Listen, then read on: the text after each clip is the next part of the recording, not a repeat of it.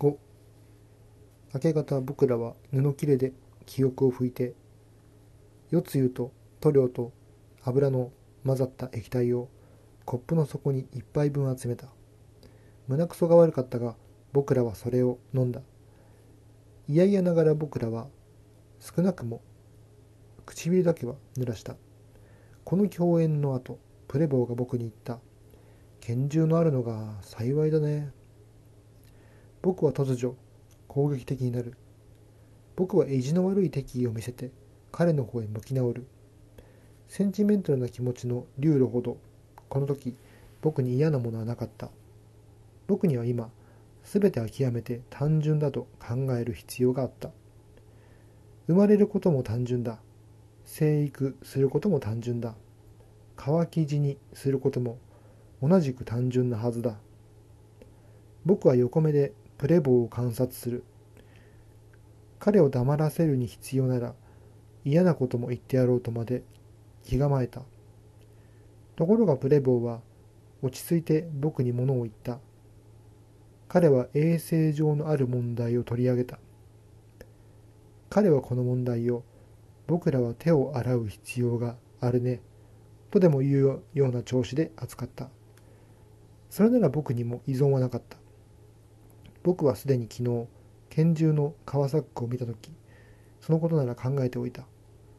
その時の僕の考え方は理性的でこそあれ決して悲壮ではなかった。悲壮なのは社会に関することだけだ。僕らに責任がありながらあの人々を安心させることができない僕らの無能力。これだけが悲壮だった。拳銃は悲壮でなかった。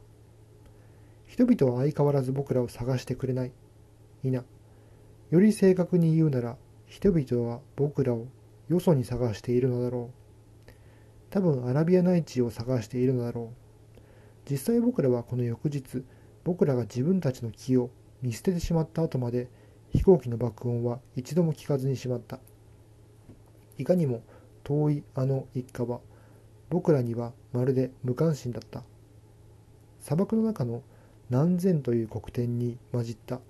一黒点でしかない僕らが認められようと頑張っても無理だった。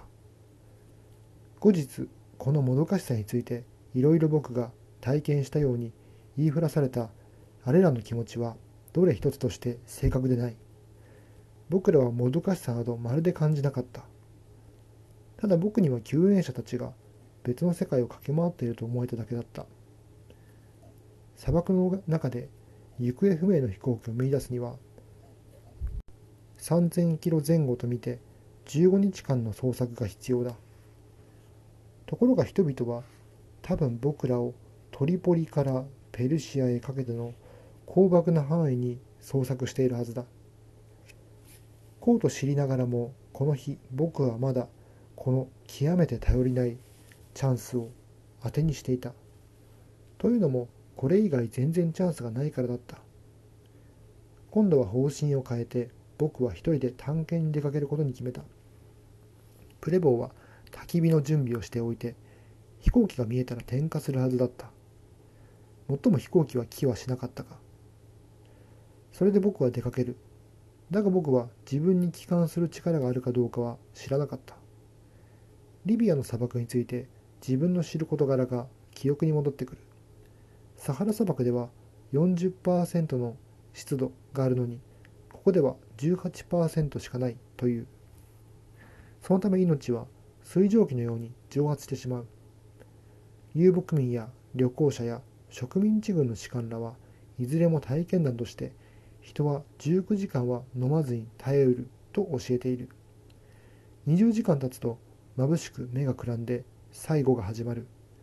乾きの歩みは電撃的に急速だ。あらゆる予報を裏切って僕らを誤らせてこの丘の上に釘付けにしたあの時ならぬ北東の風。これが今ではどうやら僕らの生命を長引かせているらしかった。だがこれとて夜が明けるまで果たしてどれだけの猶予を与えてくれるものだやら。いよいよ僕は出かける。だが僕は丸木舟で太陽へ乗り出すような気持ちだ。もっとも夜明けのおかげでこの光景の痛ましさが幾分和らぐ。それで僕は最初両手をズボンの隠しに差し込んで畑泥棒のような格好でぶらぶら歩き出す。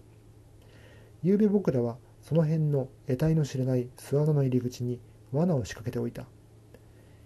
今密漁者が僕の中に目覚める。僕はまず罠を調べに行ってみる。罠はみんな空だった。これで僕は血が飲めなくなった。正直なところ僕は当てにしてはいなかった。僕は別に落胆もしなかった代わりに好奇心をかきたてられた。砂漠の中であのような動物は何を食べて生きているんだろう。多分それはフェネック。一名スナギツネという。ウサギ大の小肉食獣。大きな耳のあるあいつに違いない。僕は好奇心を抑えかねて一匹の足跡についていく。足跡は僕を導いて狭い砂の川の方へ行く。そこでは足跡が全てはっきり記される。僕は扇形の三本指からなっている。美しい跡に感心する。僕はこの我が友が明け方静かに飛び歩きながら石の上の露をしゃぶっている姿を想像する。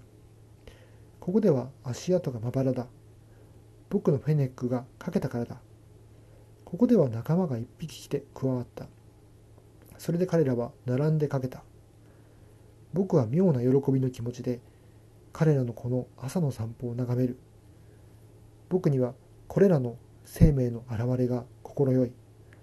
そして僕は幾分自分の渇きを忘れる。最後に僕は狐たちの餌蔵に近づく。この辺へ来ると砂とすれすれに100メートル沖ぐらいの太さの乾いた召喚木が頭を出している。その木の幹には金色の小さなカタツムリが一面にくっついている。フェネックは夜明けに買い出しに出かける。ここで僕は大きな自然の謎に直面する。僕のフェネックはどの木にも立ち止まるわけではない。カタツムリがいっぱいになっている木でも彼が見向きもしないのがある。明らかに彼が用心して避けて通る木がある。